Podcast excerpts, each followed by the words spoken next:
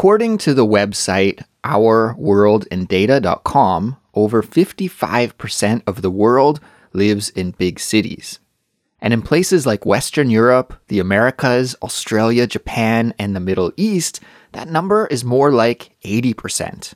So that means that there's a pretty good chance that many of you who are listening right now live in a big city or an urban area that's close to a big city. I myself come from a medium sized city. Well, at least for Canadian standards. My hometown, Kelowna, has a population of around 150,000 people. But now I live in Seoul, and Seoul is considered a megacity with a population of around 10 million people just in the city itself, and then there are millions more in the smaller cities surrounding it. Now, there's a lot of pros and cons to living in a big city, but at least in my opinion, one of the advantages is all of the different amenities city life has to offer. My name's Andrew, and you're listening to bonus episode number 43 of the Culips English podcast. Thank you so much for clicking play and joining me here for an English study session. Today, I'm going to tell you a story from my life about what I got up to last week. And interestingly enough, it's related to big city life. And then towards the end of the episode, I'm going to teach you about an interesting and useful English expression that you'll hear me use when I'm telling my story. There's a transcript that we've created to accompany this episode, and it's absolutely free for everyone to access. It comes in two different formats a PDF, which is best for printing off, or a digital interactive version, which is best for following along with if you're studying with your smartphone, tablet, or computer. You can get the transcript just by visiting our website, which is culips.com, or by following the link in the description for this episode.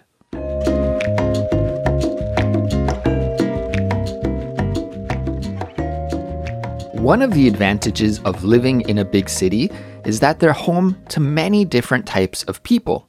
I did a little research, and according to the Korean Statistical Information Service, wow, that's a mouthful, Seoul is around 98% homogeneous. And that means that 98% of the population in Seoul is made up of Korean people. So that means there's a huge majority of Korean people compared to non Korean people who live here. But when you consider just how many people actually reside in Seoul, well, then even that 2% turns out to be a big number.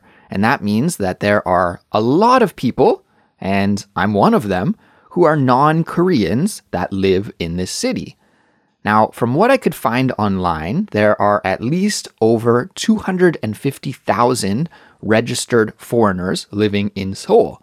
And when I think about that number, that's huge. That's almost double the size of my whole hometown back in Canada. Now, of course, the number of people that make up the foreigner group are extremely diverse as well. There are migrant workers, international students, and even marriage migrants, people who got married to a Korean person and now live here. Anyways, in most big cities around the world, there tend to be neighborhoods where people of a particular ethnic background congregate or hang out. Congregate. I just said they congregate or hang out. Do you know that verb? Do you know what it means? To congregate means to come together as a group. So, for example, many big cities around the world have a Chinatown. I know in Canada, at least, there are Chinatowns in Victoria and Vancouver, Calgary, Montreal, and probably other cities as well. And speaking of Montreal, when I lived there, I lived right beside a neighborhood called Little Italy, which was traditionally an area where Italian immigrants settled, and it's still home to a lot of people with Italian roots and is home to Italian restaurants and grocery stores and cafes, that kind of thing. And then, of course, in LA, there's K Town and Little Tokyo, which are places where people from Korean and Japanese backgrounds settled and established homes and businesses. And even when I was back in Vancouver recently, I visited the Punjabi market, which is an area of the city that's also known as Little India. And it's a place where South Asian, Indo Canadian, and Punjabi people have homes and businesses. Now, personally, I love visiting neighborhoods like these because it's almost like you get to travel without leaving your country. You can go to a neighborhood like this and hear a different language. You can have a different sensory experience, right? You maybe get to try a different kind of food than you're used to, or smell different smells than you're used to. And you also get exposed to a culture that's different from your own, and you don't even have to leave your country. It's amazing. Well, here in Seoul, there are some neighborhoods just like this as well and two of them in particular that I am most familiar with. Korean people who are listening right now will undoubtedly know the two areas that I'm talking about. They're called Itaewon and Haebangchon. Now, interestingly enough, they're really close together and you can walk between the two neighborhoods really easily. And I'm not an expert on the subject, but from what I've heard from some friends, after the Korean War, there was an American military base near Itaewon. And because of this, many businesses popped up to cater to the American soldiers who often visited the area. Now, back in the day, I heard that it was a rather wild place. And because of this, for a long time, the neighborhood had a kind of bad reputation. But over time, things gradually started to change and improve and more businesses who catered to foreigners or who were actually operated by foreigners were established in that neighborhood. Now, presently, I actually do live fairly close to Itaewon. It's not too far away, but I don't visit too often. When I do, though, it seems to me like these days there are a lot of restaurants and businesses run by people with a Middle Eastern background. But when I go to the neighboring neighborhood, the neighboring neighborhood, which is called Haebangchon, or as many English speakers in Korea call it, HBC. In HBC, there seems to be a bit more diversity in the kinds of businesses that are operating there. It's almost like HBC is a kind of little America in a way. Just like there's little Tokyo and little Italy and little India in some North American cities. Uh, it's been a minute since I have visited HBC, but I do go there occasionally. I enjoy it when I go there. There are some nice restaurants and cafes, and my wife actually enjoys visiting HBC as well. Plus, and this is a bonus for me, HBC is really close to a little mountain in the center of the city called Namsan, and I enjoy walking up that mountain so sometimes I can convince my wife to go on a little hike with me up Namsan if we visit HBC after, and I buy her lunch or a coffee, something like that. Anyways, there is a very popular pizza parlor in HBC that we sometimes like to visit. Have you ever heard of somebody call a pizza restaurant a pizza parlor? That's kind of a fun expression, isn't it? A pizza parlor is just another name for a restaurant that serves pizza. So there's a nice pizza parlor in HBC, but there's one problem with this pizza restaurant, and it doesn't have to do with the food or the service, both of those are good, but it has to do with the restaurant's popularity. We've tried visiting this restaurant several times, but we've had to give up and visit somewhere else because there are huge lines of people waiting to go in to get some of that delicious pizza. Well, recently I learned that this pizza parlor opened up a second location and it's on the other side of the city in an area called Songpa or Songpagu. And it just so happens that the pizza place happens to be almost perfectly in the middle of where my wife and I live and also where my in laws live. It also happens to be that one of my favorite foods is pizza. Did you know that about me? I love pizza. And pizza is also one of my mother in law's favorite foods, so we have that in common. Actually, my wife and my father in law are what I would call pizza neutral, okay? They don't love pizza, they don't hate it, they'll eat it if it's served, but they rarely crave it or suggest eating pizza. Anyways, when my wife and I returned from our trip abroad to Canada a few weeks ago, we wanted to go and see my wife's parents so we could give them some gifts and catch up with them, that kind of thing. But unfortunately, my father in law is super busy right now at work, so he wasn't able to meet us when I had some free time. The good thing about that, though, is that it provided the perfect opportunity for me and my mother in law to eat pizza without too many complaints about the menu. So last weekend, we decided to meet at the second location of this famous pizza parlor. Since the original version of this place is so popular, we were expecting that there would be many, many customers at the second location too. But we were surprised to see that when we got there, it was almost empty and we went there for lunch so around 12:30 or 1 p.m. in the afternoon and there were only a few other customers in the restaurant we had no problem getting a seat now, remember that the original location of this pizza parlor is in Haebangchon, HBC, which, like I said, is kind of like a little America style neighborhood. And because of that, the menus are mostly in English, and the staff also mostly speak English too. Going to that pizza place is kind of like stepping into a little English speaking country right in the middle of Seoul.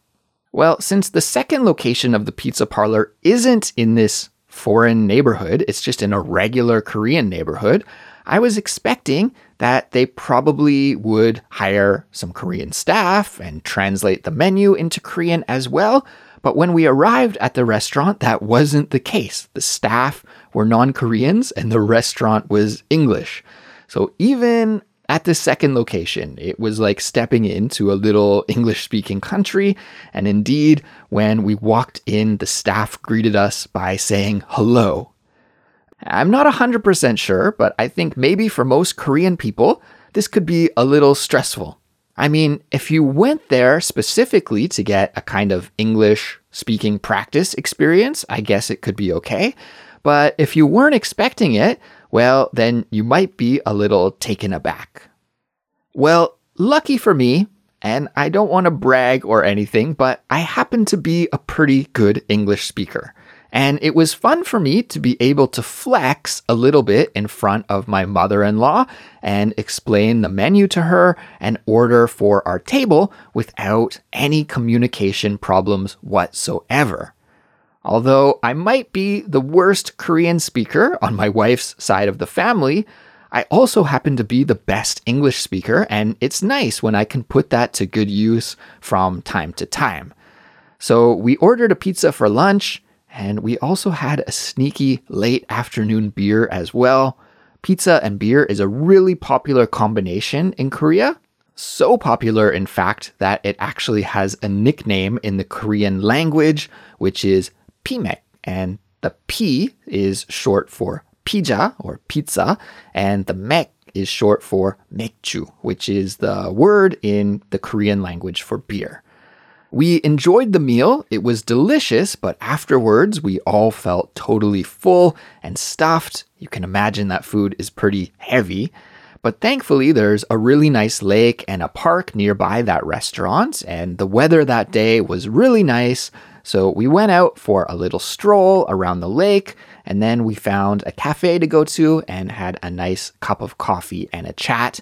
So, all in all, it was a great way to spend an afternoon with my wife and my mother in law, and also to have a different kind of cultural experience, all without having to leave the city of Seoul.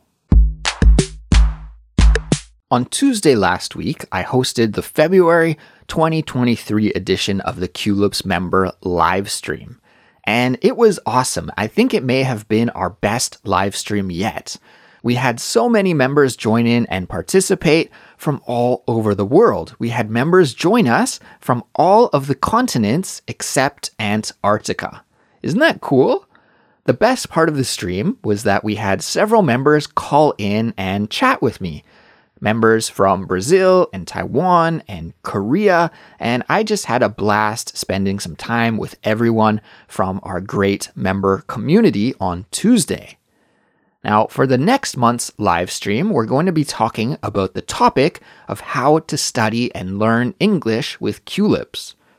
Sometimes I get asked what's the best way to learn and study with Culips, and to be honest, that's a hard question for me to answer because there are a ton of different techniques that you can use to improve your English with us, and it really boils down to so many individual factors that have to do with each individual learner and that person's goals and schedule and motivation. But of course, there are some techniques that I think are more effective than others, and I've talked about those techniques and even made some videos about that in the past, and all of that is on our website, culips.com, if you want to check it out. But what I think is really interesting to find out about and what can also be really motivating and inspiring is to learn about how other English learners, just like yourself, like to study and improve their English with Culips. So that's going to be the topic of our next live stream. And I'd love for all members to join me so we can discuss it together and share our ideas with the Culips member community. Now, we'll announce specific details about the time and the date of the live stream soon, so keep your ears open and we'll let you know about it as soon as we can. In other Culips news, I got together with Suzanne last week and we recorded some new episodes together, which was great. I don't want to spoil things, so I won't say too much, but I will say that we've got a simplified speech episode coming up that will be very interesting if you are an animal lover. So, if you're an animal lover like Suzanne and I are, then you're going to enjoy the simplified speech episode that we recorded last week. Another update about what's happening behind the scenes here is that we are passing on the baton from one of our audio editors to a new one. And although you don't hear or see them often, we do have a small team of support staff here at Culips writers, editors, audio editors that really do help keep Culips running. They're a super, super vital and important part of what we do, and without them, we'd have a really difficult time producing Culips. One of our longtime audio editors, Kevin, recently left the team because he landed a great job in the software industry and he needs to focus his time and attention on that. And although we were sad to see him go, it's always a bummer to lose a great teammate. We were happy to see him achieve this great accomplishment. It's something that he's been working towards for a long time. So now we're going to pass the baton on to a new audio editor. Pass the baton. Have you heard that expression before? Maybe you have a similar one in your language, actually. I could see that Probably many languages have an expression like this. So, what does it mean? Well, when we talk about passing on the baton, we're using a metaphor that comes from a kind of running relay race. And in a relay race, a team of runners take turns running around a track and they have to pass a baton to the next runner who then continues the race. By the way, I got to give a shout out to the Canadian men's 4 by 100 meter relay team who won the gold at the World Championships last summer. I'm very proud as a Canadian that thankfully Canada has a good running relay team. Anyway, let me get back to my explanation here. The baton in the expression is what we call that small stick or rod that the runners pass from hand to hand, and it represents the team's progress in the race. So when we use the expression pass on the baton in a non racing context, then we're using this metaphor to talk about passing responsibility from one person to another person. So, for example, imagine that a CEO is retiring and a new CEO is taking over. Well, in that kind of situation, we might say that the retiring CEO is passing on the baton to the new CEO.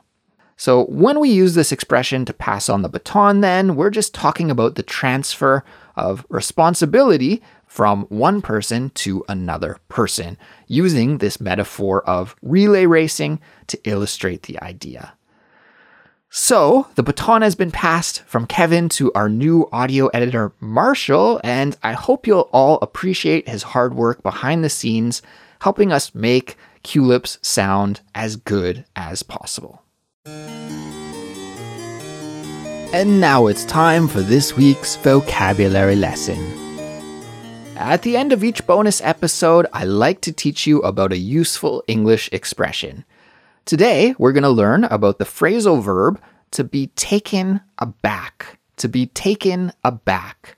Aback is spelt A B A C K, and it's one word. This is a common English expression, and it's a fantastic one to add to your vocabulary. It will help you improve not only your listening, but also your speaking, because it is one that we say all the time when we're speaking English. And in fact, I used this expression a little bit earlier in the episode. Did you notice when I said it? I used it when I was talking about how Korean people might feel when they walk into a pizza parlor in the middle of Seoul that uses only English on their menus. You know what? Why don't we go back to that part of the episode so we can hear me say this expression in context a couple of more times? Let's do that now. Here we go. If you weren't expecting it, well, then you might be a little taken aback. If you weren't expecting it, well, then you might be a little taken aback. Okay, now let's talk about what to be taken aback means. So, when we use the expression to be taken aback, we're describing a feeling of surprise or shock that we experience when something unexpected happens. It's like suddenly being hit by a wave or wind that knocks us off balance. It's just shocking and surprising and comes out of nowhere. For example, if you were to receive some very unexpected news, you might be taken aback by it. Or if someone said something to you that was rude or hurtful and you weren't expecting it, then you'd be shocked, right? You would be taken aback. This expression, to be taken aback, actually has its origins in sailing, and it describes a ship that has been surprised by a sudden change in wind direction, which would cause the sails to flap back violently and very forcefully. The ship in that kind of situation would be literally taken backwards, right? Taken backwards, moving backwards, taken aback by the wind, and it wouldn't be able to continue smoothly sailing.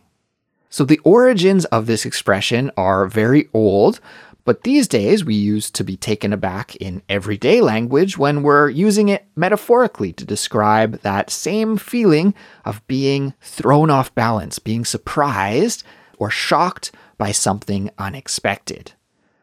Okay, so to summarize, when we say that someone is taken aback, we mean that they've been surprised or shocked by something that's happened to them that was completely unexpected.